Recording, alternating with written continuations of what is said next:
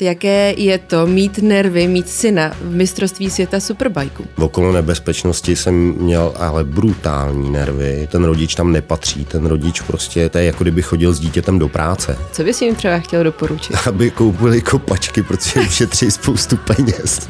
Někteří novináři by to nemuseli ustát, ale srovnávat novináře, který dělají auta a srovnávat novináře, který dělají motorky, absolutně to nejde.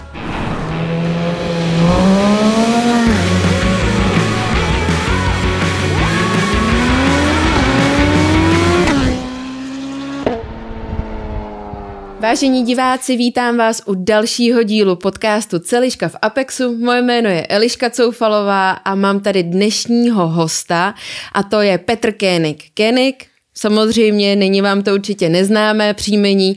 Je to otec Olivera Koeniga, závodníka v superbajcích a zároveň je to bývalý country manažer pro BMW Českou a Slovenskou republiku. Ahoj Petře. Ahoj Aleško a děkuji za pozvání. Děkuji, že jsi ho přijal. Zároveň se chci nejdříve zeptat, jaké je to mít nervy, mít syna v mistrovství světa superbajku. No, tak ono nervy já si, myslím, já si myslím, že to je stejný jako u každého sportu. Samozřejmě lidi se na ty motorky dívají jako na velmi nebezpečný sport, ale co si budeme, jako těch nebezpečných sportů je spousta a jak jednou nedávno řekl Oliver, takže kdyby eliminoval nebezpečné věci, takže nemůže vstát. Takže eh, ty nervy jsou tam spíš jako eh, ne okolo té nebezpečnosti, ale okolo toho, jak se mu bude dařit okolo nebezpečnosti jsem měl ale brutální nervy, když jel, když jel ty předchozí tři roky ty tří kila, mm-hmm. protože uh, tam, tak jak to vnímám já, tak ty mladí kluci jedou úplně jinak a jedou, chtějí vyhrát v prvním kole závod, což samozřejmě tak nechodí a nejde to. Jede jich tam hrozně moc, jedou hrozně na sobě těch nebezpečných a kontaktních situací je tam prostě nepočítaně v každém kole. Protože tam je každá jsem... desetinka, setinka hrozně znát a ty slipstreamy samozřejmě taky, že jo? Každý kluk chce být vepředu. Přesně je to tak, jak říkáš, je to tam hodně o tom slipstreamu, takže eh, je to prostě, je to prostě masakr, to nejde říct nějak. Tam jsem se bál, jako opravdu bál hrozně. Já vlastně musím přivítat prvního hosta, který je i z druhé strany a to je vlastně otec závodníka, respektive to nejbližší, co vlastně závodník nebo závodnice může mít a to jsou rodiče.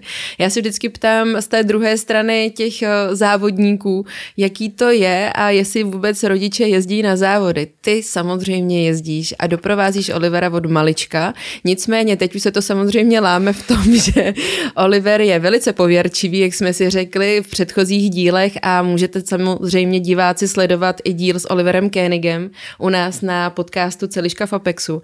Ale jak to ty vnímáš, když se ocitneš na závodišti? Tak já teď už vlastně eh, od té doby, co jede mistrovství světa, tak na ty závody úplně na všechny nejezdím, jezdím spíš jako sporadicky.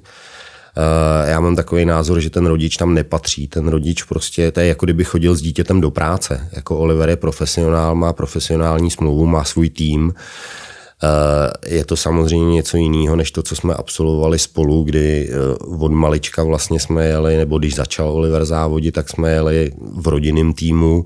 Jezdil jsem s ním na všechny závody, všude jsem ho doprovázel, dělal jsem mu management, dělal jsem mu částečně mechanika. Nicméně v tom momentě, kdy se to přehouplo do toho mistrovství světa, tak můj názor je, že ten rodič v tom boxu nemá co dělat. Takže já, když jedu na závody, tak uh, si je prožívám stranou nebo si je prožívám u uh, týmu Mie Miloše Čiháka. Když Oliver chce něco nebo potřebuje podpořit nebo cokoliv, tak se mi ozve, zavolá, napíše, takže za ním zaběhnu. Ale prostě můj názor je takový, že ten táta tam nemá co dělat, že to je rušivý element. Takže já ty mhm. závody prožívám spíš stranou, vidíme se samozřejmě večer. Uh, většinou, když tam jsem, tak spolu spíme na hotelu. Nicméně prostě je to, Kdo jak komu jsem... chrápe do ucha, prosím tě. My chrápeme oba ne, Oliver, ne. Oliver spí jak zabitej, takže když usne dřív, tak jako je to v pořádku. Kdo usne dřív, tak má vítězství. Tak vyhrává, přesně tak. No. Ale jenom když se vrátím k tomu, tak prostě uh, je to tak, jak jsem řekl. No. Ten rodič nemá s dítětem co dělat v práci a takhle to mám nastavený já. Když jsi vlastně zjistil, že, nebo kdy jsi vlastně zjistil, že Oliver by mohl sedět na motorce jezdit a zároveň pro tebe by to bylo samozřejmě moc hezký, kdyby syn závodil. ono jako paradoxně u nás to vzniklo úplně jinak. Oliver už to zmiňoval sám a několikrát a vlastně tam to bylo tak, že jednoho dne Oliver přišel, že by eh, se chtěl svést na motorce, že by to chtěl zkusit, tomu byly necelý čtyři roky. A já jsem si říkal, jako proč ne, protože já jsem byl motorkama postižený jako od malička a asi to je dědičný, protože můj táta to měl stejně, ačkoliv nikdo z nás jako eh, nezávodil nikdy, tak eh, jako na motorkách jsme vždycky jezdili. No a moje myšlenka prvotní byla dobře, koupíme nějakou sranda Čínu, budeme prostě si jezdit pro zábavu. Nicméně pak se to zvrtlo do toho, že Oliver jednoho dne přišel a řekl, že by chtěl závodit. Tak já jsem říkal, Ježíš Maria, tak to jako v žádném případě. A tehdy vlastně do toho zasáhla Olivera maminka a říkala, jako, hele, když necháš jezdit, proč by nemohl závodit? Jako, jo. A já jsem, byl, já jsem byl proti, protože jsem věděl od kamarádů, od lidí, třeba Ervín Krajčovič, s kterým jsme vyrůstali kousek od sebe, mm. tak jako přesně jsem věděl, co ty závody obnášejí, kolik to je času, peněz a samozřejmě jsem se bál i prostě rizika nějakého zranění, protože jedna věc je jezdit a druhá věc je jezdit potom, řeknu, na té hraně v tom závodním režimu. No nicméně byli na mě dva, Oliver chtěl závodit, maminka se zlobila, že mu to nedovolím, když ho nechám jezdit. Takže ve finále jako jsme, jsme začali blbnout s motokrosem. No a jak jsem zmiňoval Ervína Krajčoviče, tak to byl vlastně první člověk, který Olivera trénoval a e, nějak v něm viděl v něm něco, říkal, že by bylo škoda, kdyby nejezdil, že jako má talent, že má cit. No a takhle vlastně to začalo s Olivera závoděním. No. Mm-hmm.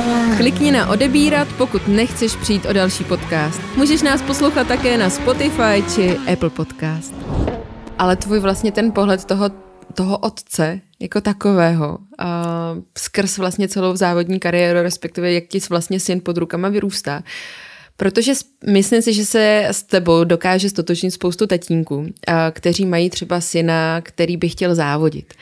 A co bys jim doporučil vlastně v začátcích, protože ty už tu éru máš za sebou, co se týká těch krůčků dítěte od malička, od těch čtyřech let, co bys jim třeba chtěl doporučit? Aby koupili kopačky, protože ušetří spoustu peněz. to není pravda, co ty kolena. A vlastně. Ne, ne, já se směju tohle, já si myslím, že to je hrozně individuální a že tam neexistuje nějaký univerzální recept, já jsem taky sám nevěděl a jako nebejt lidí okolo, tak eh, si myslím, tak si myslím, že nikdy by Oliver nebyl tam, kde je, protože vlastně tam to pokračovalo tak, že Oliver asi v deseti letech přišel na to, nebo přišel s myšlenkou, že by se chtěl svíst na silnici. Já jsem říkal, super, je to bezpečnější než eh, motocross, který, který do té doby provozoval ale vlastně nevěděl jsem o tom vůbec nic. Jo. Věděl jsem, jak vypadají závody, sledoval jsem je zuřivě v televizi, nicméně, nicméně teorie je jedna věc a ta praxe je druhá. Takže tehdy nějak jsme si sedli s Viktorem Nosem, s kterým jako jsem si povídal o tom, že Oliver by chtěl zkusit tohle, tohle. Měl jsem představu, že ho postavím, posadíme rovnou na mini GPčko. Viktor říkal, hele, na to zapomeň, jako zkusíme ho na minibajku, tam uvidíme na první, jestli tam něco je nebo není a řeknu ti. No, no, takže jsme posadili Olivera v Brně na motokárovém okruhu na minibike. No a ono to tam nějak bylo, no. A už jako ve své podstatě se to rozeběhlo, jo, protože se rozhodlo dobře, příští rok pojedeme republiku, to byl hmm. rok 2012. Oliver 2013 tu republiku na minibajku vyhrál, 2014 už jel právě ty mini GPčka, kde jsme, kde jsme primárně, protože mm, jsme začali spolupracovat s Lukášem Peškem, který Olivera trénoval, a to je zase, že jo, to jsou prostě ty důležitý lidi, který, eh, v tom, který v tom životě potkáš a který tě nasměrujou a ukážou ti ty věci, kterým ty vůbec nerozumíš. Já jsem se všechno učil za pochodu, že jo. A tohle bylo krásně řečeno, že, jo, že eh, nebej toho, že Lukáš nám, Lukáš nám dával nějaký směr v těchto těch začátcích, tak prostě my bychom jezdili na závody grilovat párky že jo, a hotovo. Jo. Takže vlastně jsme jeli mini GPčka, Lukáš jasně řekl, hele, chce to do světa, chce to aspoň do toho Německa, aby byl v konkurenci, aby byl mezi rychlejma klukama, No a samozřejmě ten progres, nebo ne samozřejmě, ale prostě ten progres tam byl přesně, jak ty lidi okolo říkali a jak tě jako nějak eh, naváděli, směrovali. No. Kdo pro tebe byl a nebo je stále takovým tím inspirativním jezdcem, eh, kterým by se třeba jednou chtěl stát ty? Ještě, kdyby náhodou si sedl na motor. Ale já jsem, o mě se ví, o mě se ví, že co se týče, co se týče motorek, tak uh, já jsem to nejde říct byl, Valentino už nejezdí, ale prostě pro prostě mě jiný pro mě fana, fanatický, fanatický fanoušek Valentína Rossiho, prostě ten kluk pro mě zůstane navždycky jako asi největší ikona toho motocyklového sportu a jsem rád, že jsem zažil tu dobu, kdy ty motorky ještě nebyly nabouchaný tou elektronikou a veškerýma, veškerýma technickýma, technickýma technologiemi, jako jsou dneska, že opravdu si myslím, že dřív to bylo uh, o těch jezdcích trošku víc a pro mě prostě srovnatelný další jezdec, další jezdec není. Jo. Může, každý může říct, jo, počet titulů, tohle to, tamhle to. E, přišel Marquez, e, zbořil, zbořil spoustu mítů. Mm-hmm. Na druhou stranu, jako jak říkám, jo, prostě pro mě, pro mě to je Valentino. Mm-hmm. Sleduješ samozřejmě MotoGP i Superbike nejenom v televizi, ale máš tu možnost se vlastně na ně podívat i na tom závodišti. Máš hlavně možnost se podívat do depa a do toho, jak ty týmy fungují. A co tě třeba v poslední době zarazilo? Řekl jsi tak takhle ne, takhle to nemůže fungovat. Tak to je záludná otázka, nicméně, nicméně, abych ti řekl pravdu, tak co se týče, co se týče toho mistrovství světa superbajků, tak tam prostě ty týmy jsou na takový profesionální úrovni, že eh, mě tahle myšlenka nebo jako vyloženě si mě teď dostala, protože nevím, jak odpovědět, ale myslím si, že nic takového jsem tam, nic takového jsem mm-hmm. tam mhm. nepotkal. Jo, protože, jak říkám, tam Vidíš tam ten tam jsou... samozřejmě, že všichni fungují, jak mají, tak aby ten výsledek to jeho jednotlivého týmu vždycky byl co nejmožná nejlepší. Vždycky to tak je a vždycky jako ten, moto, ten motocyklový svět a hlavně ten závodní, jo, ono to je i už ten biznisový svět, protože já jsem dělal, já jsem dělal eh, skoro 15 let pro Volkswagen Group v automotivu tak ono už nejde srovnat ten automobilový svět biznisový a motocyklový. Ten motocyklový není jenom o tom biznisu, je to, je to hodně o těch lidech, je to prostě o těch motorkách, které jsou, který jsou zábava, který jsou prostě koníček. Uh, ty lidi, kteří se okolo toho pohybují, tak jsou trošku jiný. A co se týče, co se týče toho závodního světa, tak tam to je jako, eh, prostě jsou to profíci, kteří dělají eh, věci nebo dělají věc, pro kterou žijou, která je baví. Neexistuje tam samozřejmě, v každém týmu je hierarchie, je tam manažer, je tam šéf technik, jsou tam mechanici, eh, řekněme mechanici, jako kdybys to srovnala na úrovni nějakého firemního firemního uh, žebříčku, tak jsou mechanici jakoby vyšší kategorie, nižší kategorie. Nikdo to tam neřeší. Tam mm-hmm. prostě, když je potřeba, tak všichni dělají všechno. Tohle bylo krásně vidět, krásně vidět i třeba mm, uh, spolupráce mezi těma týmama, kde ty týmy si konkurujou tak Oliver, když uh, v Mostě teďkon při Superpool raceu, který je dvě hodiny před hlavním závodem, tak rozbil motorku, ale úplně na kaši tak do toho jeho pedoku najednou se seběhli technici od továrního týmu Kawasaki a prostě všichni tam makali na tom, aby on měl za dvě hodiny postavenou novou motorku, aby mohl jet. To potvrzuje, protože ohledu, já jsem se byla podívat do toho ohledu, pedoku no. a viděla jsem tam najednou tolik lidí na jedné motorce, vůbec no. jsem nevěděla, kde se vzali a najednou, já jsem nechápala, že si nepřekážejí, protože tam každý jako, ví, co, samozřejmě co má dělat, každý ví, co má dělat, oni na sebe mrknou a vědějí, dobrý, uhnu, teď ty děláš tohle, super, pomáháš nám, ale jenom jako je to demonstrace toho, že i když to jsou soupeři, i když jako je jasný, že tovární tým Kawasaki nebere Olivera jako přímo soupeře, který by ohrožoval Jonatána Reu, ale prostě bylo to hrozně hezký, že vidíš tu soudržnost nebo vidíš tam prostě, jak ty lidi jdou za stejnou věcí a jako já jsem to tam vnímal, Ježíš Maria, je to kluk, který jede Kawasaki, tak ho nenecháme sedět kvůli tomu, že třeba ten jeho tým by to nestihl. Mm-hmm. Takže to třeba se mi strašně líbilo a hrozně jsem to cenil.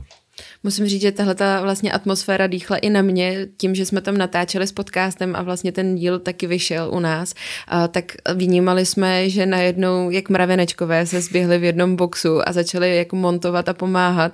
A bylo tam opravdu vidět a cítit to, že to všichni chtějí stihnout, aby Oliver mohl nastoupit do toho závodu, respektive aby tam neubylo o toho jednoho závodníka, který by teoreticky mohl mohl zasáhnout do toho boje, protože přece jenom nechceme eh, vzít tu šanci jednotlivým jezdcům. Ne, tak to je, jak jsem řekl, prostě ten, ten, motosvět je, ten motosvět je trošku jiný a tohle byla nádherná demonstrace toho, že jako ve finále všem šlo, všem šlo o tu motorku, všem šlo o ten závod a neřešilo se, kdo je červený, kdo je zelený, kdo je jaký. Že? Krásně jsi mi Peťo nahrál na to, že se ti chci zeptat na automobilový průmysl, protože ho se samozřejmě zmínil. Teď jsem zacítila, že tam je nějaký jako rozdíl, co se týká nejenom asi vedení, ale spíš takový té soudržnosti, jestli to je možné takhle nazvat. Každopádně ty jsi dělal právě, nebo začínal si na autech pro Volkswagen, uh-huh. pro Toyotu a zároveň si žil nějakou dobu v Německu a pojď nám povědět vlastně o tady té své cestě, protože ty si v 19 letech seknul, seknul vlastně ze školou a šel si do Německa. Co ti to k tomu jako vedlo? Tak ono tady byla nějaká porevoluční euforie a jako ta možnost, ta možnost vycestovat a vůbec prostě podívat se někam, někam eh, řeknu na ten západ, ke kterému mm. my jsme vzlíželi, jako že tam je všechno lepší. Takže já jsem měl, já jsem měl možnost, já jsem měl možnost uh, se podívat, se podívat do toho Německa, kde jsem vlastně ve finále tři roky, tři roky žil a Uh, tehdy to bylo úplně neuvěřitelné, protože já si pamatuju, že když jsme třeba přijeli hranice a viděli jsme, že tam svítí telefonní budka, tak jsme říkali, Ježíš Maria, co to je, jo, to je neuvěřitelný. No nicméně, když jsem se vrátil, tak vlastně jsem, eh, jsem řešil, jestli se vrátit do školy nebo ne. V té době uh, ty tituly nebyly tak, dů, nebyly tak důležitý. Jako Nějakých spíš, 22 letech, předpokládám. Uh, mně bylo 23. 23. No, jako spíš bylo důležitý, uh, co člověk umí a tehdy, tehdy byly hodně důležitý i jazyky, které samozřejmě jsou důležitý i dneska, nicméně jako dneska už je to naprosto automatický, že všichni nějakou cizí řeč minimálně angličtinu ovládají. Tehdy to tak samozřejmě nebylo, akord jako tady, kde jsme vyrůstali na ruštině povinný a k tomu něco. A e, já jsem tehdy řešil co a nějak jsem se rozhodl, že si povohlídnu po nějaký práci a úplně náhodou tehdy jsem nastupoval, nastupoval k Mercedesu u společnosti Auto Halbich, což byl tehdy, e, což byl tehdy generální importér Mercedesu do České republiky. No a tím nějak tak jsem do těch aut spát. Jo. Jsem začínal na prodeji, pak jsem, pak jsem přestupoval k dílerovi Toyoty na místo vedoucího prodeje, pak jsem dělal chvilku pro Mitsubishi a vlastně 97 jsem nastupoval na regionální management pro Volkswagen Group. Mm-hmm.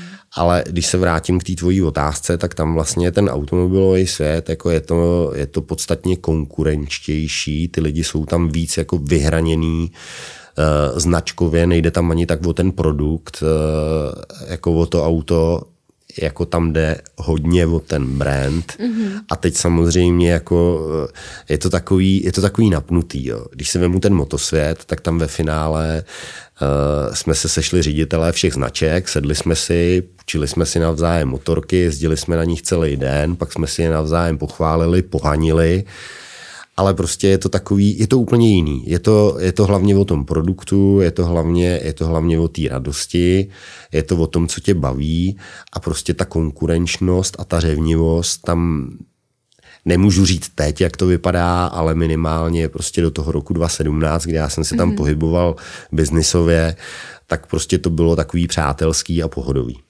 Mm-hmm. Takže jako opravdu, a i novináři, jo, tam eh, jako srovnávat novináře, který dělají auta a srovnávat novináře, který dělají motorky, absolutně to nejde. Absolutně nejde. Myslíš, že jde kombinovat uh, novinář, eh, který dělá auta a novinář, který dělá motorky, jakože dohromady? Já si myslím, že to jde, jako je to třeba krásně, je to třeba krásně vidět, teď mě napadá, teď mě napadá Carlos, že jo, kde Carlos je schopný uh, nějakým způsobem objektivně otestovat motorku, objektivně otestovat auto, nicméně z mýho pohledu, z mýho pohledu jsou to spíš výjimky. Jo. Jak říkám, jde to, ale uh, jako spíš si to dovedu představit, že ten novinář, který dělá, který dělá a priori motorky, takže je schopný, takže je schopný uh, udělat uh, pěkný a objektivní test auta. V obráceně to tak vždycky není, protože uh, většina, většina novinářů, který dělají auta, tak si myslím, že na motorkách ani nejezdí. Mm-hmm. Tam je i velký, jakoby velký rozdíl v tom, co já vnímám. Tak eh, když si my půjčujeme motorky, tak je vracíme vlastně víceméně naleštěné a plná nádrž a nevím co všechno.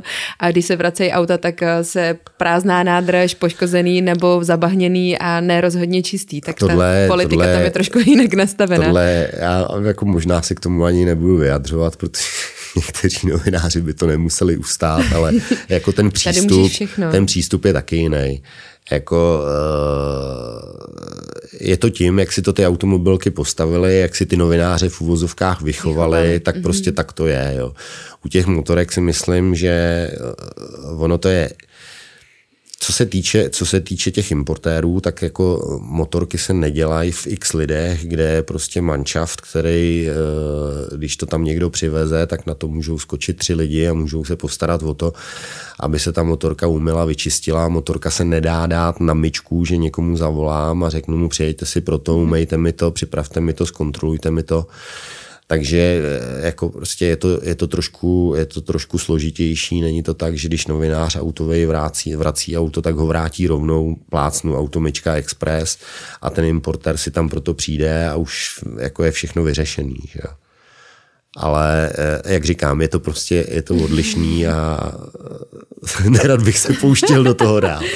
Ty máš vystudovanou strojní průmyslovku, mm-hmm. je to tak. Takže vlastně si tíhnul k té strojařině nebo celkově k technice vždycky. Tak já, jak jsem, já, jo, ale hlavně, jak jsem říkal, že jsem od malička cáklej motorkama, tak já jsem to měl jasně naplánovaný. Já jsem to měl naplánovaný tak, že si udělám průmyslovku, pak, že si udělám strojařinu ČVUT, kde jsem jako taky mm-hmm. začal studovat před, před revolucí.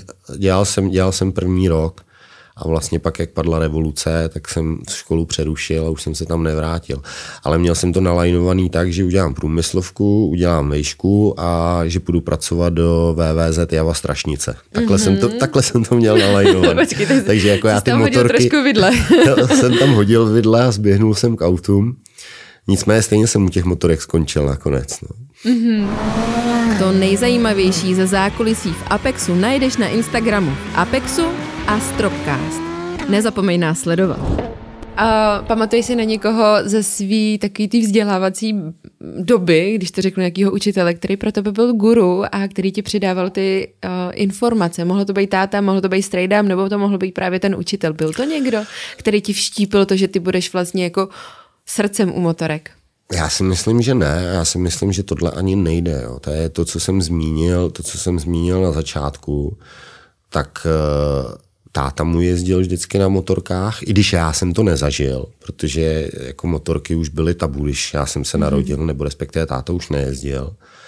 Já jsem si k ním došel sám, nikdo mě k tomu neved. Jako od, já nevím, někde 12, 13, tak jsem lítal s klukama na chatě po lese a po vesnici jsme lítali na pionýrech Následně, následně, potom, následně potom jsem si udělal řidičák, začal jsem jezdit legálně na pionýrech, pak přišla MZ, pak když jsem byl v Německu, tak přišla první První velká motorka, tam jsem si koupil Kawasaki GTPZ 550 čtyřválcovou. To bylo mm. něco neskutečného, když jsem sem na tom poprvé přijel, že tady nic takového nebejvalo ještě. To byl takový ten největší king, na který mohl si balit ty ženský, ne? A jako my jsme, my jsme na to ženský nebalili, my jsme jezdili.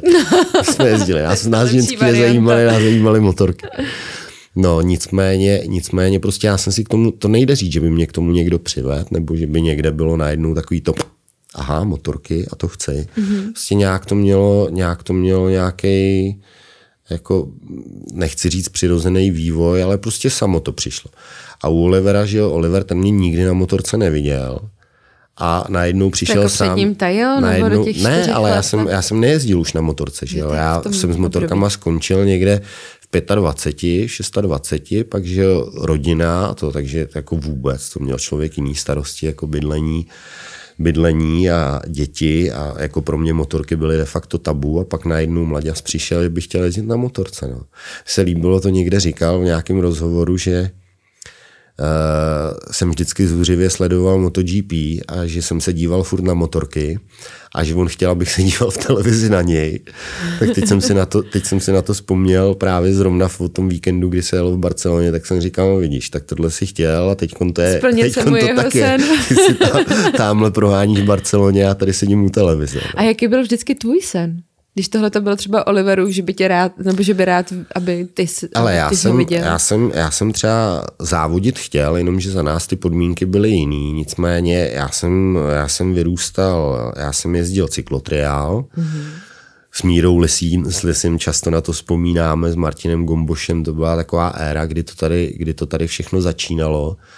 A chtěl jsem, chtěl jsem jako pokračovat dál potom na motorce v té, řekněme, trialové kariéře. Mm-hmm. Nicméně vzhledem k tomu, vzhledem k tomu, že eh, jsem nebyl v škole ochotný dávat jako víc, než co mi přišlo nutný, a jako já jsem nebyl jedničkář, tak eh, jsem měl vždycky jako od táty nějakou, nějakou kudlu na krku, že buď to budeš mít průměr do plácnu 1,5, už si nepamatuju přesně, kde měl ty limity nastavený, nebo prostě zapomeň, že by se závodilo, že by se kupovala nějaká motorka.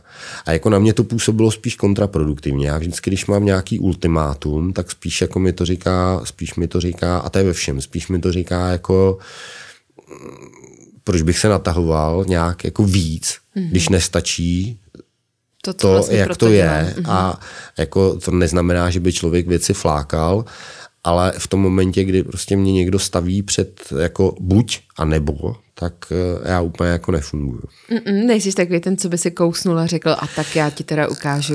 Ono to je, ono to takhle, pozor, jo. jsou věci, kde jako naopak se koušu třeba až zbytečně, kde prostě to, co udělám, tak pro mě není dost dobrý. Pro spoustu lidí okolo je to třeba výborný, ale pro mě já chci jít dál ještě ale pak jsou věci, kde prostě v tom momentě, kdy, seš, eh, kdy jsem před nějakým takovýmhle ultimátem, jsem říkal, já nevím, proč bych nemohl mít průměr 2 nebo 2,1 nebo 2,3, to je jedno už. Proč to musí být tohle? Jako když nepropadám, nemám štyrky, tak prostě jako proč mě někdo bude dávat potlak, když stejně mi to nepřinese nic. Nikoho nebude zajímat, jako co jsem, máš maturitu, máš, co jsi měl za známky, nikoho to nezajímá. Peťo, důležitá otázka na triko, jo. Co dobrého, co za dobrou vlastnost má po tobě Oliver? Ježíš Maria, tohle Tohle je těžký, protože...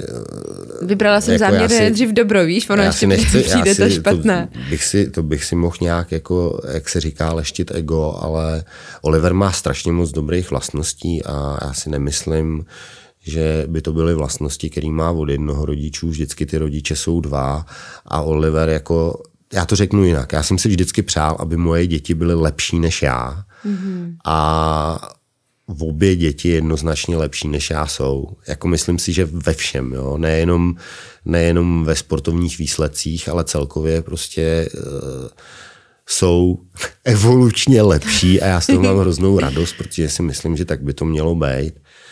A jako nechtěl bych tady vypichovat, co má po mně nebo co má po mamince, to nejde.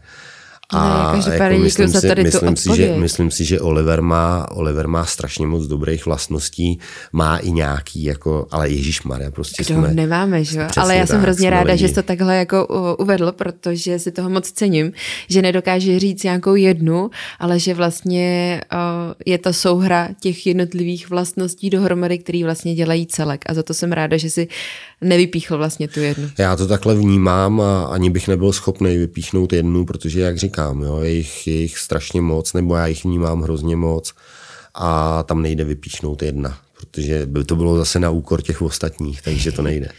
Pojďme se dostat vlastně k tvé uh, pracovní kariéře a to je country manažer pro BMW Motorrad uh, Slovenskou a Českou republiku, respektive sekce motorky.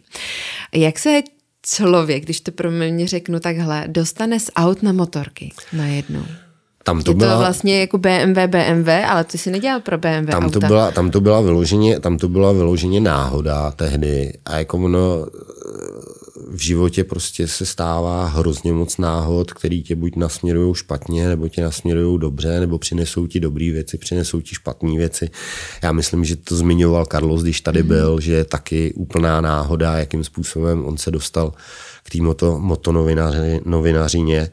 U mě vlastně to bylo tak, že eh, já jsem po x letech, kdy eh, jsem víceméně se soustředil soustředil hlavně na rodinu a na rodinný zázemí. Já jsem nikdy nebyl kariérista, že bych si budoval kariéru, že bych měl nalajnováno, jak chci postupovat až na ředitele země koule tak eh, jako přišel moment, kdy v té práci jsem chtěl postupovat někam dál, měl jsem nějaký postup víckrát přislíbený, nicméně vždycky uh, tam do toho něco vlezlo, nějaká okolnost, která ten můj postup jako v rámci té firmní hierarchie uh, změnila. No a úplně náhodou mi volal kamarád, s kterým jsme kdysi, kdysi pro sebe, nebo společně pro uh, VW Group pracovali, že u BMW se schání nebo že se hledá člověk, který by vedl motorky, že BMW bude přebírat od soukromého uh, importéra jako import motocyklů pod svoje křídla a dal mi kontakt na agenturu, která dělala předvýběr těch kandidátů. Mm-hmm. No, takže tam já jsem se přihlásil na konkurs, prošel jsem asi čtyřkolovým konkurzem, no a dopadlo to. To se píše rok 2009? Zhruba? To se píše rok 2009, přesně tak. Hezky. 2009, srpen až listopad a vlastně v prosinci jsem nastupoval. Samozřejmě to musela být jako úplně nová, nejenom nová pozice v České republice pro tebe a pro člověka, který vlastně přichází z aut, ale i pro tebe jako osobu. A co ses na základě toho, od toho roku 2009 naučil a co pro tebe byly vlastně ty kroky, kam až se dostalo BMW po tvojí v úvozovkách vedoucí pozicí? Tak ono, my jsme, my jsme začínali, my jsme začínali uh, vlastně s jedním nebo se dvouma, se dvouma dílerama. Měli jsme dílerství uh, v Praze, což byl ex vlastně uh, importér. Tehdy to byla firma Aute, která přešla, která přešla v rámci nějakých uh, složitých konsolidací pod Invelt s tím, že, s tím, že vlastně bylo připravené otevření dílerství v Brně a v Ostravě, to už vlastně probíhalo potom pode mnou. Následně, následně jsme se rozšířili vlastně do Pardubic, Stratos Auto, respektive mezi Pardubice Hradec. Pak jsme, pak jsme, otevírali, pak jsme otevírali další dílerství v Budějovicích, připravovalo se dílerství v Karlových Varech, takže vlastně z nuly já když, jsem, já když jsem končil, tak těch dílerství bylo šest, protože Stratos, mm. který byl v Hradci, tak postavil ještě v Praze a tam bylo dílerství motorek taky. A z nějakých, z nějakých 200 prodaných motorek ročně jsme se dostali, jsme se dostali za těch, za těch sedm let na tisíc plus. Mm-hmm. To je velký jako rozdíl z 0 na 100 nebo 1000 plus. No, z 0 na 100 za 5 Ne, tak samozřejmě ono, jako to bylo ovšem, že jo, tam to bylo, tam to bylo nějaký kvalitě té dílerské sítě, která si hmm. myslím, že, která si myslím, že šla velmi nahoru a byla velmi dobrá. Bylo to o tom zázemí, který pro ty klienty, který pro ty klienty se uh, vybudovalo a jako uh, logicky tam jako těch BMW se tady nikdy neprodávalo málo, ale eh, šlo to tou cestou, že víceméně, víceméně eh, to samé, co se prodalo tady oficiální distribucí, tak se dovezlo přes eh, šedý dovozce nebo individuálníma mm. importama. Já když jsem vlastně nastoupil, tak celkový prodej, celkový prodej byl zhruba dvojnásobný, ale jak říkám, ta polovina jsem tekla jinou cestou. A vlastně, když jsem končil, tak ten poměr byl, ten poměr byl 95% eh, oficiální distribuce, 5% jsem přijelo zvenku. Mm-hmm. A to nejde už ovlivnit, jako tam už to je poměr, který z mýho pohledu biznisově je zdravý, protože samozřejmě jsou lidi, kteří vždycky, ať už mají nějaký historický vazby, vždycky si tu motorku koupí, ať už v Německu, v Rakousku, kdekoliv, dovezou si z Anglie, prostě z jiných zemí Takže jako nikdy to nebude, že 100% těch motorek se prodá jenom přes toho výhradního dovozce nebo přes toho továrního distributora. Vždycky prostě nějaký motorky se dovezou. Ale třeba tohle byl jeden z mých hlavních cílů, že jsem viděl, že jako je ten poměr velmi ne, jako nezdravý a to jako jsem považoval za jeden z největších úspěchů jako v rámci toho, co jsem se tomu věnoval, že tohle se povedlo jako totálně otočit. Že to šlo vlastně z té oficiální stránky, než, než vlastně toho šedého v úzovkách nebo zahraničního dovozu jako takového. A ty si samozřejmě musel komunikovat nejenom s novinářema, ale i s médiama a na té pozici vlastně vydávat nebo nechávat vydávat i tiskové zprávy, řešit vlastně veškeré věci z BMW jako takových s centrálou. Jaká ta komunikace pro tebe vlastně jako byla? Tam ta komunikace byla, jak jsem říkal, jako, eh, ten motosvět je úplně jiný a ta komunikace, to je jako s tebou, prostě řekneme si ahoj, že jo, mm-hmm. je, to, je to prostě přátelský, je to kamarádský, řeší se věci, řeší se věci bez ohledu na to, kdo je kdo, ale eh, řeší se okolo těch věcí, o který jde. A jako já na tu dobu vzpomínám hrozně rád, bylo to moc fajn a jak říkám, ty lidi prostě v tom motosvětě jsou jiný a já tohle, já tohle prostředí mám rád. Není to ten uvázaný, kravatou stažený korporátní svět, i když samozřejmě jako furt, pravidla v pořád. Furt, to, furt to korporátní svět je a jako nakonec i to byl důvod, proč ve finále, proč ve finále já jsem odcházel, Nicméně, nicméně, jak jsem řekl, prostě vzpomínám na to hrozně rád a bylo to moc fajn. Já si vybavuju, teďka nedávno jsem viděla vaši fotku Carlose a tebe, kdy si předáváte, myslím, S1000RR nebo u nějaký motorky stojíte. Carlos má velmi mladý face na obličeji. Velikostně jste skoro stejný. Já jsem mu jí posílala tu fotku a docela jsem se pobavila právě tímhletím, co jsem dokázala vlastně na všech možných sítích vyžhrabat na vás dva. Nicméně vy jste se určitě potkávali docela často, protože Carlos um, testoval motorky a testuje je stále. A spolupráce vlastně novinářská. Vy jste si museli užít i spoustu srandy. Pamatuj si na nějakou skvělou Já. historku, kterou by si na Carlose by the way, který má taky natečený podcast u nás a můžete si ho, milí diváci, pustit a nebo si prostě dejte odebírat náš kanál a tam najdete všechny naše díly. Tak eh, v tu chvíli, jakou máte třeba historku z natáčení? Já s, Carlosem, já s Carlosem těch historek mám strašně moc, ale fakt strašně moc. To jako je na dlouhé zimní večery, ale vypíšnul bych a to jako byla historka, byla historka, kde jako skončilo to veselé, ale to první, to první bylo, jsem měl málem infarkt, jsme byli na testování vlastně závodních motorek Misánů a vlastně tam se, tam se jeli motorky, které jeli britský superbajky, které jeli EVC, vytrvalostní závody, mistrovství světa superbajků fabrický motorky a mistrovství světa superbajků satelitního týmu Goldbet italského. Mm. A jako celý den probíhal výborně, Carlos ten byl rozářený, tak Ježíš Maria, jemu, jako když, jemu, když dá člověk do ruky motorku, tak to je prostě, to je víme, jaké, radost, víme, jaký jasný. Carlos Všem nám zářejí prostě oči. No a jenom, že tam byla jedna jízda, kde najednou jako to bylo mávnutý červenou a teď já jsem viděl, jak dojíždějí ty motorky, že jo. A, jediná, a jsi ty ovečky? A jediná, jediná, která nepřijela, že já jsem tam měl ještě Michala Šemberu. Mm-hmm. Michal přijel a Carlos nepřijel tak jako ve mně, ve mně tehdy by se krve nedořízla. První, co mě napadlo, hlavně ať je celý, ať ho můžu přerazit za to, že rozbil tu motorku. To samozřejmě, samozřejmě eh, jako přeháním, nicméně. Karlo se přivezli na prasečáku, že jo, viděl jsem ho, že sedí na motorce, tak jsem říkal, dobrý, Carlos je celý a teď co bude s motorkou, že jo.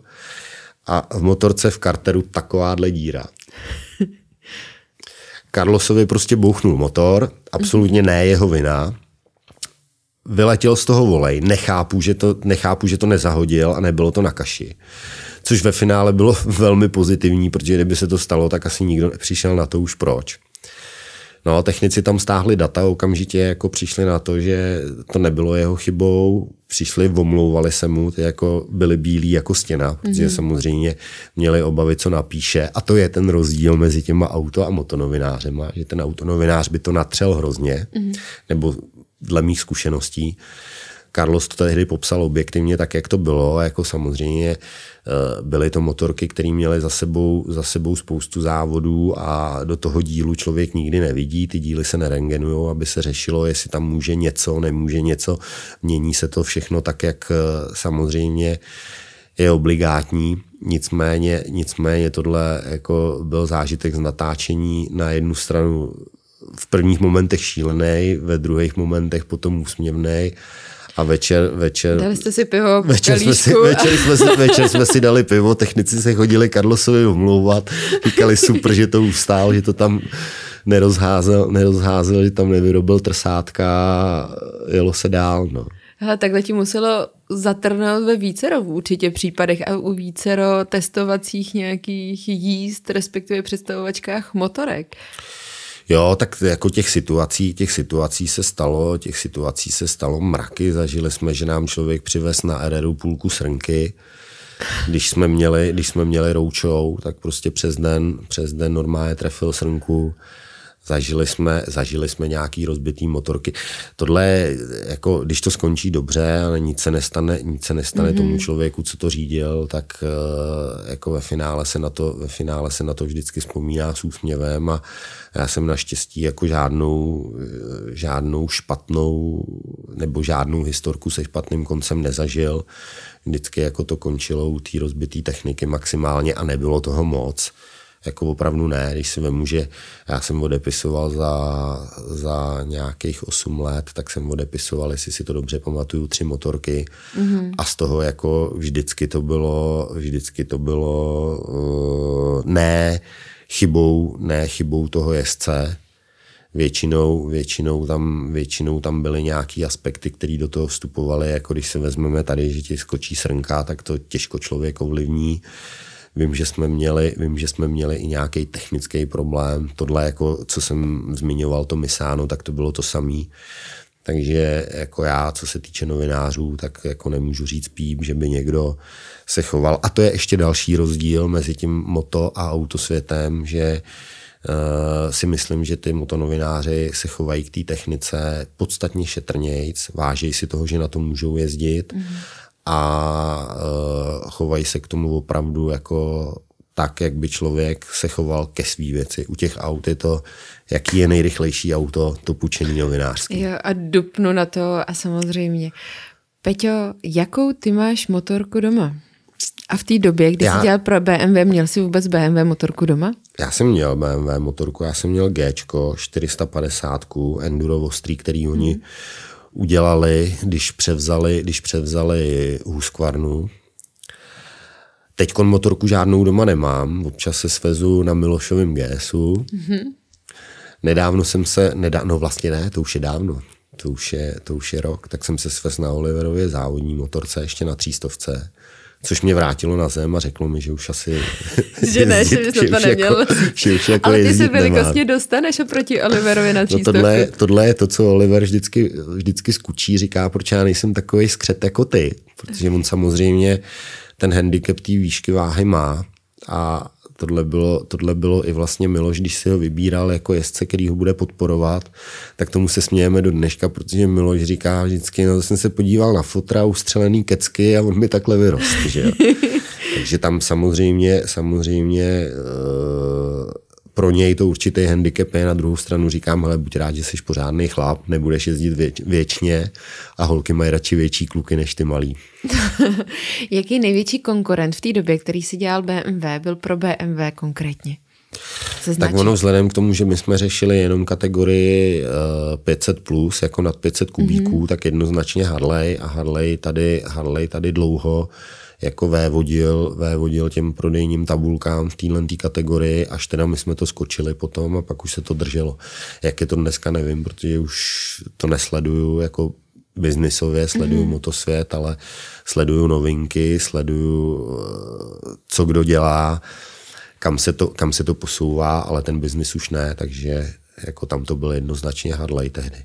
Jak vnímáš sociální sítě, co se týká motorek jako takových? Protože samozřejmě jedna strana je instruktoři, druhá strana jsou novináři, nebo se to provazuje, třetí strana jsou influenceři, a nebo lidi, kteří třeba na motorkách nikdy nejezdili. Jak vnímáš tady ty kategorie nebo hobíci jako takový? Hele, já, já sleduju spíš ty, spíš ty uh, sportovní sociální, nebo sociální sítě od toho sportu, znamená stránky superbajků, stránky, stránky MotoGP, nějaký uh, webové stránky, nicméně, uh, nicméně je to takovej, taková, taková studnice, úsměvných, úsměvných inspirací, ty, myslím teď ty ostatní, jo, protože když se podíváš, když se podíváš na jakýkoliv uh, diskuze na různých motostránkách, ať to je Facebook, ať to jsou nejmenované weby, tak prostě to si říkáš, tam nemůžou chodit motorkáři. Je to takový zvláštní. Děkujeme všem našim podporovatelům na Patreonu. Pokud chceš sledovat naše podcasty s předstihem a bez reklam a zároveň nepřijít o bonusové rozhovory, podpoř nás na Patreonu i ty. Peťo, mám pro tebe připravené otázky. Ty jsi říkal, že podcast sleduje, že jsi viděl i Miloše, i Olivera, i Filipa Salače a další jako kluky že tě čeká teďka Joska Kubíček na to, aby se podíval, ale mám pro tebe připravený rozřazovačky. Víš, o co se jedná? Mm, myslím, že jo. Dám ti vždycky dvě slova, respektive z jednoho si vždycky vybereš, aby to tvému stylu, respektive srdci pa- pasovalo. Jdem na to. Java nebo Číza? Číza. Auto BMW nebo auto Mercedes-Benz? Auto. Auto. ne, hele, já jsem, já jsem v tom automotivu, nebude to jednoslovná odpověď, ale já jsem v tom automotivu prošel vším. Mm-hmm. Jezdil jsem s autama, s kterými někdo jako se na ně ani nepodívá, ale prostě pro mě auto je auto. Aha, a jako já ty značky, jak normálně jako auta rozlišují. Mercedes, BMW, ne, fakt ne. Čím jezdíš? Hyundaiem. to je pravda. Znáš to pořekadlo? Kdo má doma? povědej, povědej. Hyundai na do smrti. no. ne, hele, Neplatí jako to nebo to platí? Před, já nevím, před třeba 15 lety jsme se tomu smáli. To, ono to bude díl, třeba před 20 lety jo, jsme se tomu to, smáli. Jasně, že jo. Korea a všechno špatně. Já si pak pamatuju ještě vlastně za svý kariéry, za svý kariéry u Volkswagenu, tak jsme byli ve Frankfurtu na uh, autosalonu na novinářském dní a tam tehdy, tam tehdy ještě myslím Martin Winterkorn, předseda představenstva VWčka, tak vlez do Hyundai novýho, svolal si celý ten svůj tým a dostali neuvěřitelný kartáč, jak je možný, že ten Korejec to udělá tak, že ty plasty tam jsou měkký a ne tvrdý, jak to, že tam nic nevrže, necvaká a jak to, že to je za ty peníze tehdy si myslím, že ty auta ještě byly trošku někde jinde. Dneska, jako jenom pro příklad, tak když si vezmu to auto, kterým jezdím já a udělám úplně stejnou oktávku, tak ta oktávka stojí dvakrát tolik. Mm-hmm. A co se týče jízdních vlastností, tak jak říkám, v těch autech jsem toho prošel dost a neříkám to kvůli tomu, že s tím teď nejezdím. Jo tak prostě za mě to je v pořádku. Kdyby to nebylo v pořádku, tak si radši koupím holobit oktávku. Je pravda, že my jsme měli s Adamem, který je teďka za, za kamerou, tak uh, tu možnost vlastně se svíst v autech i třicítky, to jsou jako safety káry po superbajkách v Mostě. A to byl neskutečný nářez. Nebylo to jenom o tom, že my jsme seděli jako v autě, ale bylo o tom, že jsme si sedli i za ten volant a každý z nás to auto řídil. Já si pamatuju před x lety, že jsem seděla v i30, která byla v GTčku a jenom a ten zvuk a, a tak dále, ale už to byl jako brutální posun. A teďka v tuhle chvíli, kdy si sedneš do safety caru Hyundai na mistrovství světa superbajku, tak mi to přišlo teda jako neskutečný. Tak ono, ono já jsem teď měl možnost eh, se tím povozit taky, protože Oliver je vlastně má jednoho z partnerů v rámci, v rámci závodní činnosti, tak je Hyundai Česká republika, vlastně tu i30 v tom Enku jezdí a jako je to super auto. Není to úplně na naše silnice, ale auto to je jako opravdu dobrý. Pokračuji. Takže pro mě, když se vrátíme k té no. prvotní otázce, tak auto. tak auto prostě. Dobře, BMW nebo KTM? Hele, já jsem říkal vždycky, že motorek bych musel mít v garáži minimálně pět. A bylo by to? Tam jako, tam jako o té KTMky bych určitě šáhnul po něčem. Určitě nějaký enduro by tam stálo. Od BMW jednoznačně. Cestovní motorka, tam to je absolutně z mýho pohledu nepřekonatelný. A od KTM určitě něco, určitě něco do terénu. Takže si nevybereš jednu značku.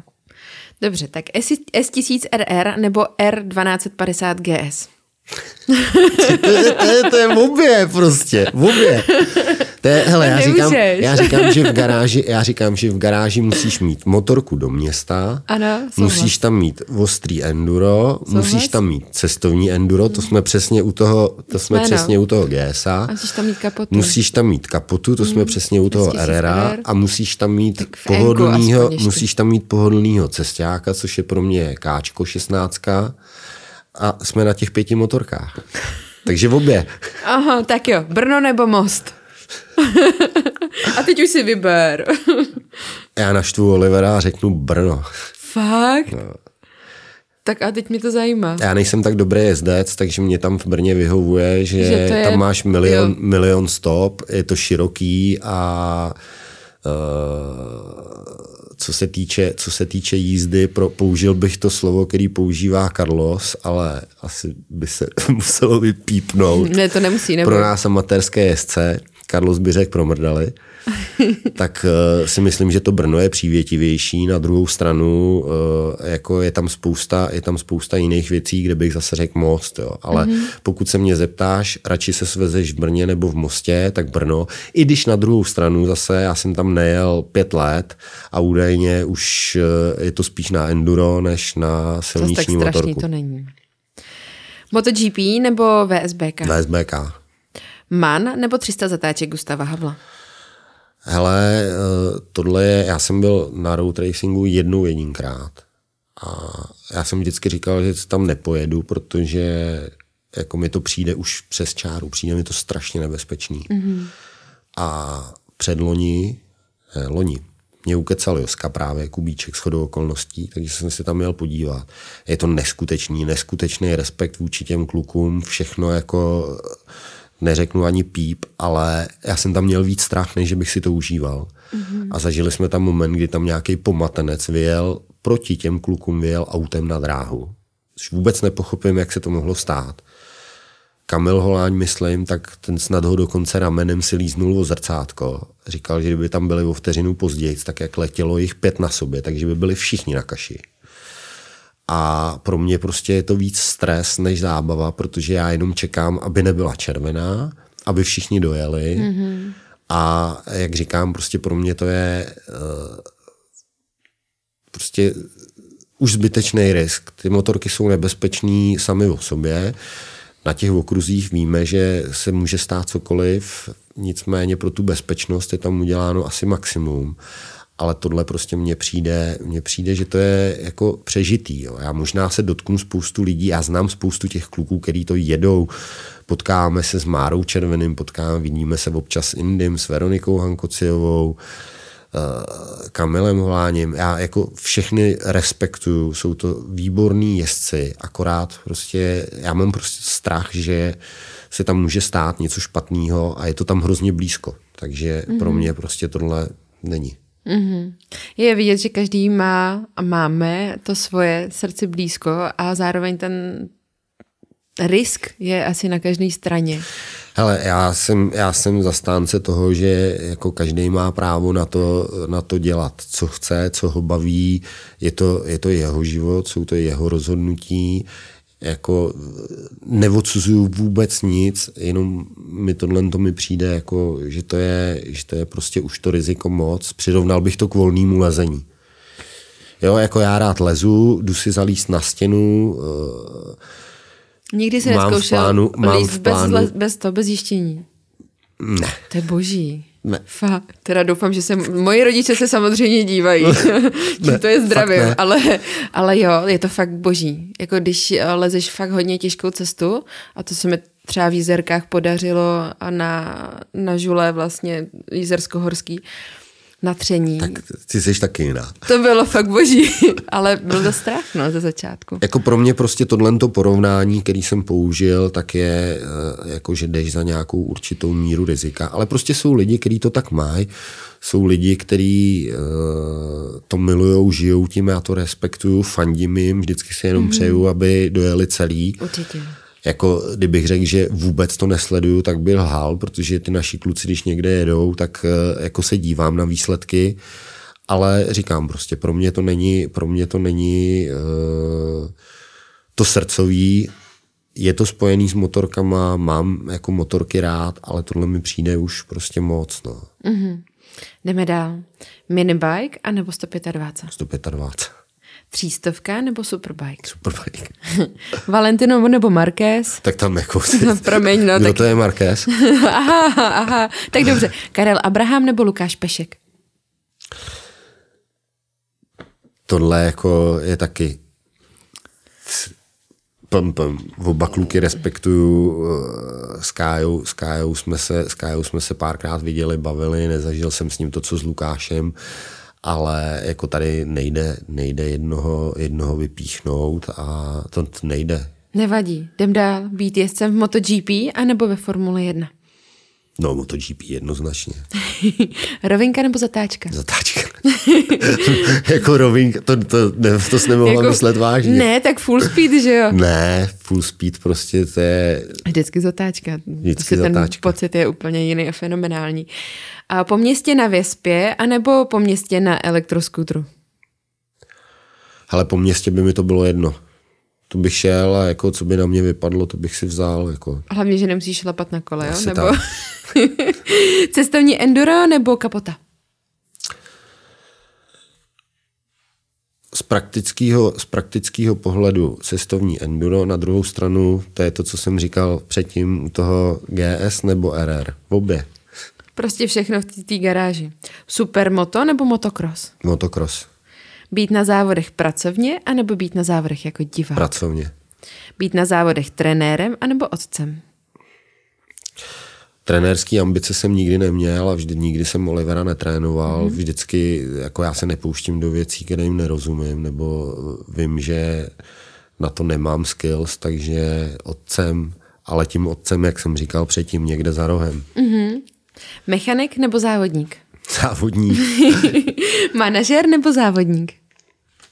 Závodník. Rozum a nebo cit? Cit. Rodinný tým nebo tovární tým? Nejlépe by byl rodinný tým podporovaný továrnou. To by bylo nejlepší. Mm, to je dobrá kombinace. Jednoválec, dvouválec, tříválec nebo čtyřválec? To je o tom, kterou z těch pěti motorek z té garáže zrovna, vytáhneš. zrovna vytáhneš. Motorky jako práce nebo motorky jako koníček? Ono v tom momentě, kdy děláš motorky jako práci, mm-hmm. tak je to i tvůj koníček. Je to tak. Jo, protože když to máš jenom jako koníček, tak dobře, ale v tom momentě, nebo já jsem to tak vždycky měl, já jsem fakt šel ráno do práce a takhle jsem se smál, protože prostě já jsem šel do té své hračkárny. Jo, takže to je v tom momentě, kdy to máš jako práci, tak pokud teda takhle, potkal jsem, potkal jsem i spoustu, spoustu lidí a jako kolegů v rámci toho motobiznisu, který to měli jako práci, mm-hmm. ale já si myslím, že 90% z těch lidí, který jsem potkal, tak to byla vždycky práce koníčkem. Musím říct, že já do své práce, a to už ji dělám třeba 7-8 let, tak eh, nikdy nechodím prostě naštvaná. Vždycky jdu s tím úsměvem a ve chvíli, kdybych jako jo, trošku byla naštvaná, sedla si na tu motorku, tak to rázem prostě odchází. To je takový míček proti trudomyslnosti a myslím, že to takhle Souhlas. krásně jako funguje, že září ty oči. Nesmí, nesmí to překročit určitou ano, mez. samozřejmě. Pak jako, a to byl ten důvod třeba, proč já jsem odcházel, protože došlo, došlo do momentu, kdy uh, nám se změnilo regionální vedení a já jsem chodil do práce naštvaný a z práce mm-hmm. naštvaný a když jsem si potom řekl, že jediný pozitivum je, že si ráno sednu na motorku, jedu na ní půl hodiny do práce, odpoledne na ní jedu půl hodiny z práce a ještě třeba se jdu projet, protože moje druhý dítě je taky cáklý, cáklý motorkama, ačkoliv to je slečná, nejezdí sama, teda nechává se vozit, tak jakmile jsem přijel z práce a zavrčela motorka, tak, tak už Belinda běžela, byla běžela oblečená, tati, tati na vyhlídku. A mazali jsme na projížku ještě, ale v tom momentě, kdy prostě ti to přejde do určitý hranice a najednou tam převažuje, najednou tam převažují, eh, řeknu ty negativní věci, tak i když to miluješ, nebo u mě to tak bylo, i když jsem to miloval, i když prostě eh, tam bylo spoustu plusů, tak najednou bylo víc těch mínusů a říkal jsem, a tohle nemám zapotřebí a přišla změna. Když jsme u té Belindy, a ti neopomenujeme a myslíš si, že by třeba jednou chtěla řídit i ona sama tu motorku? Ježíš Maria Belča eh, na skútru, na skútru eh, jezdila, nicméně jako tohle třeba já jsem hrozně, hrozně rád za oba dva, že ani jeden z nich se nehrne do provozu na motorkách. Mm-hmm Belindu jsem snad ani úvahou neslyšel o tom, že by jako jezdila na skútru. Oliver jezdil na skútru hodně, ale v tom období od 15 do 18, protože na nic, nic jiného mu nezbývalo, že jo? Mm-hmm. Ale třeba já jsem rád za to, že ani neplánuje si řidičák na motorku dělat. Jo. Třeba se to změní, třeba na důchod bude chtít cestovat na motorce, nevím. Oliver nebo Belinda? Ale uh, Oliver, ale jako zatím jsem rád, že žádný jako ambice jezdit v provozu prostě nemá a sám jako, když jsme se o tom bavili, tak mi říkal, že se bojí a že mu stačí závodění. Mm-hmm. Léto na pláži u moře nebo léto na závodní dráze? Na závodní dráze v Misánu, protože to je kousek od moře. Od moře. Dobrá kombinace. Pohodář nebo nervák? Co Pohodář. Seš? Město nebo venkov? Oboje, to je jako... Nejlepší kombinace, viď? Být na okraji, ale vlastně mít no. blízko město. A Čechy nebo cizina? Ale já nejsem, já nejsem jako vyhraněný, že bych byl nějak dramaticky fixovaný, fixovaný na to, kde jako jsem.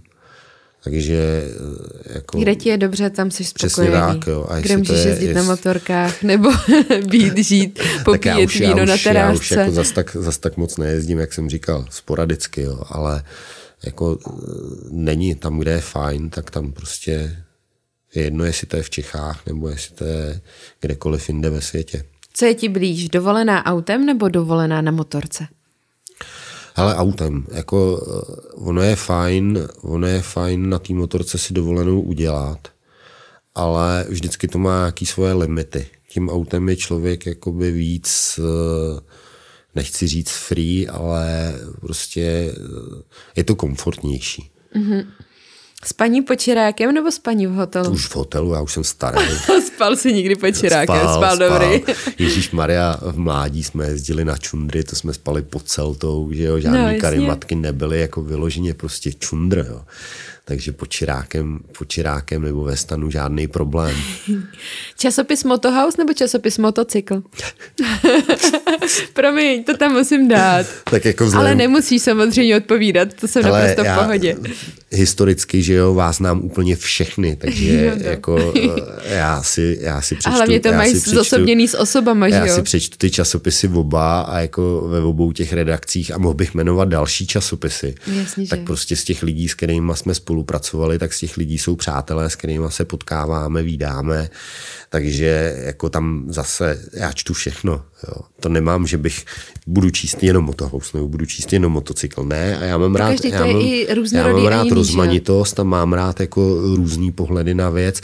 A když si, vezmu, když si vezmu, že tady jsou nějaký tři hráči na tom trhu časopisovým, který já vnímám jako prostě tři časopisy, který čtu, tak každý to dělá jinak, každý má něco do sebe a zase tam nejde prostě říct, tohle je dobře, tohle je špatně, tam prostě to mám rád všechno. Super. Jdeme do sportovního odvětví a to kolo nebo běh? Kolo. Liže nebo snowboard? Liže. Pivo nebo víno? To už není moc sportovní. Už ani jedno. Ale, tak eh, rum nebo vodka? Taky ne. Italské espresso nebo turek? Italský espresso. Španěl nebo Ital? To je jedno. Černý oboje. Ježiši. Němec nebo Ital? Ital. Clarkson nebo Hemond? Hele, asi Clarkson. Čím to? Já nevím. Já jako miluju ten jeho, tu jeho suchost, jako, kterou, on umí, kterou on umí naprosto jako eh, tě totálně odbourat. Top Gear nebo Top Gun? Tak, Top Gun. Pobřežní hlídka nebo Night Rider? Víš, kolik mi je? tak samozřejmě tak jako Pamelu, ne? Vyrost jsem na pobřežní hlídce, tak pobřežní hlídka. na Pamele. Nebo co tam bylo? David Hazel... Hazel. Já tohle jsem nikdy nesledoval. tak počkej, Pamela Anderson nebo Madonna? Jako, to je zase, to je, to je všechno jako už na mě trošku starý. Jako, to je ani jedna. Jako. Hodný kluk nebo zlobivý kluk? Jako jestli jsem, nebo... No. Já myslím, že zlobivý. Dobře. Chlebíčky, chlast, sex nebo rock and roll? Chlebíčky. Já se na chlebíčkách ulítám. Jako, ne, ne. Jako, fakt jako s pořádným vlašákem a no, tak dále. Přesně. Takže žádná sportovní výživa od rána, jako ne, ne, ne, ovesná kaše anebo vajíčka, ale ne. kdyby tam byl ten chlebíček... Hele, a tohle mě úplně minulo, protože v té době, kdy jsem, v té době, kdy jsem sportoval, tak jako ta strava se takovýmhle způsobem neprožívala.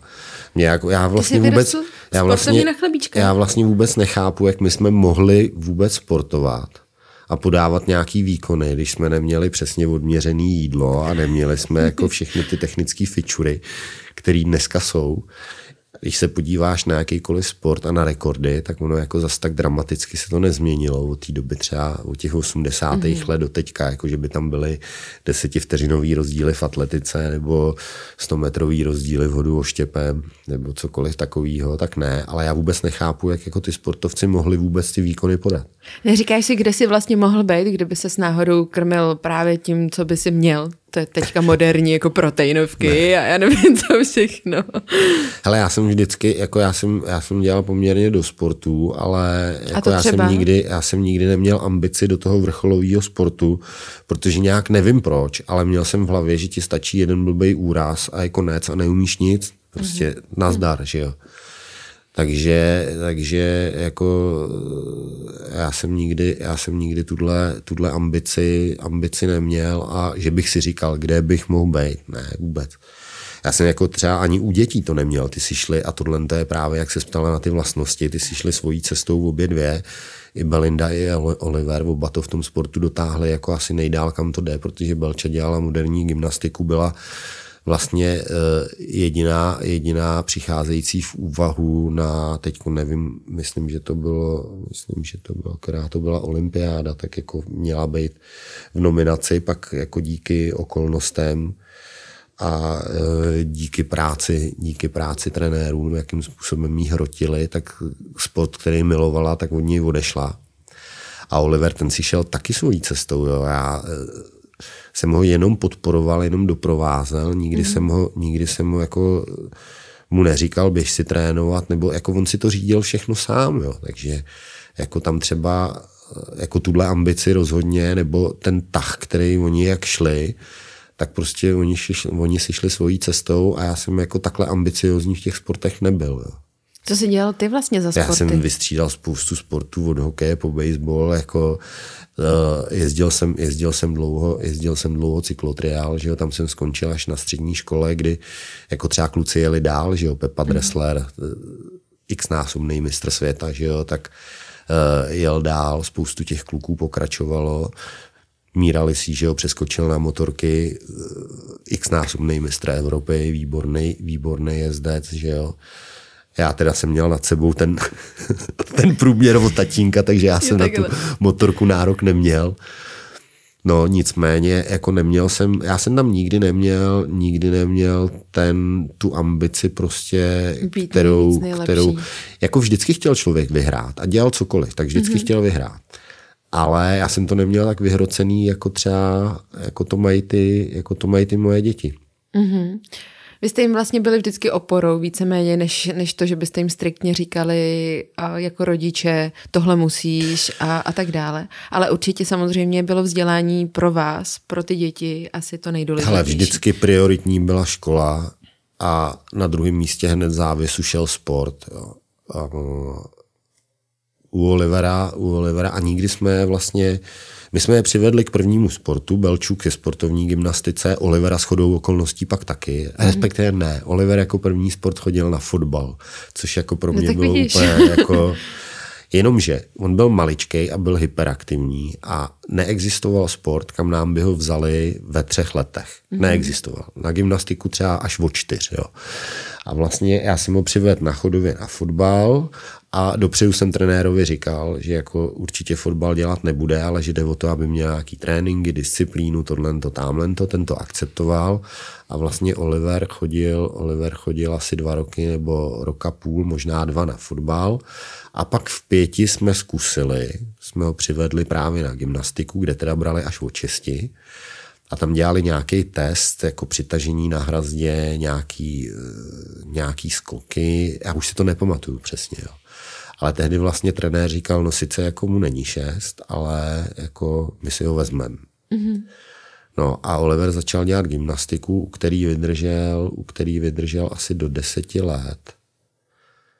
Do devíti, myslím a jako byl velice šikovný, myslím, že vyhrál i nějakou republiku. Takže skvělá průprava ve ale následně, sportu. Přesně tak, ale následně potom jako on uh, přišel moment, kdy třeba už na hrazdě se pouštěli do složitějších věcí a on mi říkal v jeden moment, že už má strach, tak jsem říkal, hele Oli, tak to zapíchni, protože jestli máš strach, tak to je nejlepší cesta si něco udělat.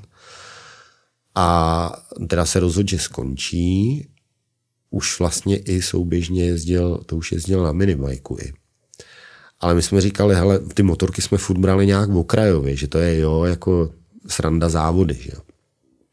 A říkali jsme, tak si ale vyber jiný sport, protože nebudeš ležet doma. Mm-hmm. Tak vlastně začal, začal chodit na atletiku na Slávy, kde měl úžasného trenéra Štěpána Pobudu.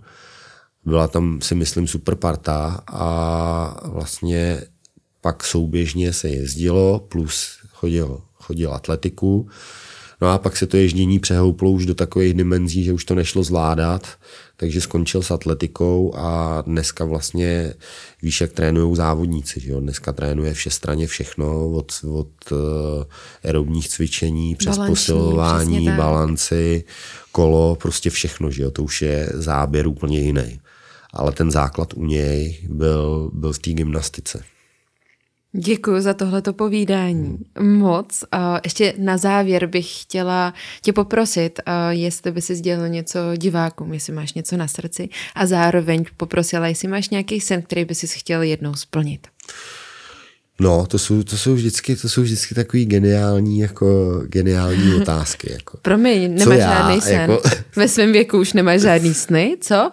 Ne, tak samozřejmě jako tomu nejde říct ani, tomu nejde říct ani sen, nicméně jako právě ve svém věku, tak už se, tak už se na ten život dívám trošku, trošku jiným úhlem pohledu a jako, jsou věci, jsou určitě jo a jako sny, sny, jako jsou věci, které by chtěl člověk třeba zažít. Chtěl bych se podívat do Austrálie na závody, protože je to údajně nejkrásnější destinace z těch, z těch všech závodních, závodních okruhů chtěl bych se svíst ve stíhačce. No vidíš, jo, a tak to, to už nejsou, super to, to, nejsou, to nejsou sny, to jsou takový, jako třeba si to člověk splní, protože dneska to možný je, že jo, ale jako po tom, co má člověk odžito, tak už se díváš, díváš na ty věci mm. tak, že jako jo, jsou to, já tomu neříkám sny, protože já třeba sen bych měl úplně jiný, akord jako po nějakých zážitcích z posledního období, jsou to přání, které si člověk může splnit, ale e, přežije to, když se tam nepodívá nebo když to nezažije. Jo, takže jako, abych řekl takhle tvrdý slovo jako sen, tak to jako asi ani nemám. A co se týče nějakého, co se týče nějakého vzkazu, tak vzhledem k tomu, že to je motopořád, tak určitě všem, který to sledují a který jezdí, tak spoustu šťastných kilometrů kolama dolů, spoustu šťastných návratů domů, radosti z jízdy a zážitků. No a ať jsou všichni zdraví. Jako přijde mi to teď, jako kdybych to řekl na nějaký soutěže mis, přeju všem světový mír. Jako.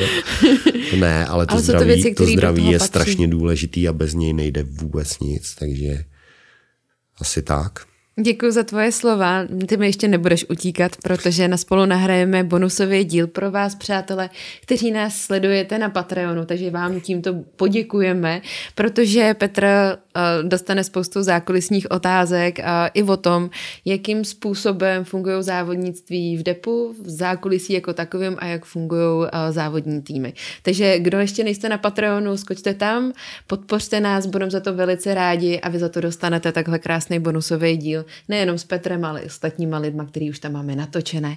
Peťo, moc děkuji, přeju hodně štěstí a hlavně toho zdraví, to jsme řekli na závěr spoustu, aby se tobě dařilo, celé rodině, ale zároveň i tomu Oliverovi v tom jeho počínání, protože jeho jméno jsme tady zmínili hodně i té Belindy. Já taky děkuju a Přeju jen to dobré. Děkujeme. Přátelé, děkujeme, že nás sledujete. Prosím vás, dejte odebírat, co to budeme hrozně rádi a zároveň nám komentujte tenhle ten díl nebo i ostatní. Budeme rádi a těšíme se, nebo já se těším rozhodně na to, že se vidíme u dalšího dílu podcastu Celiška v Apexu. Mějte se krásně a nádherný den kolama dolů. Děkuji. Ahoj. Dík.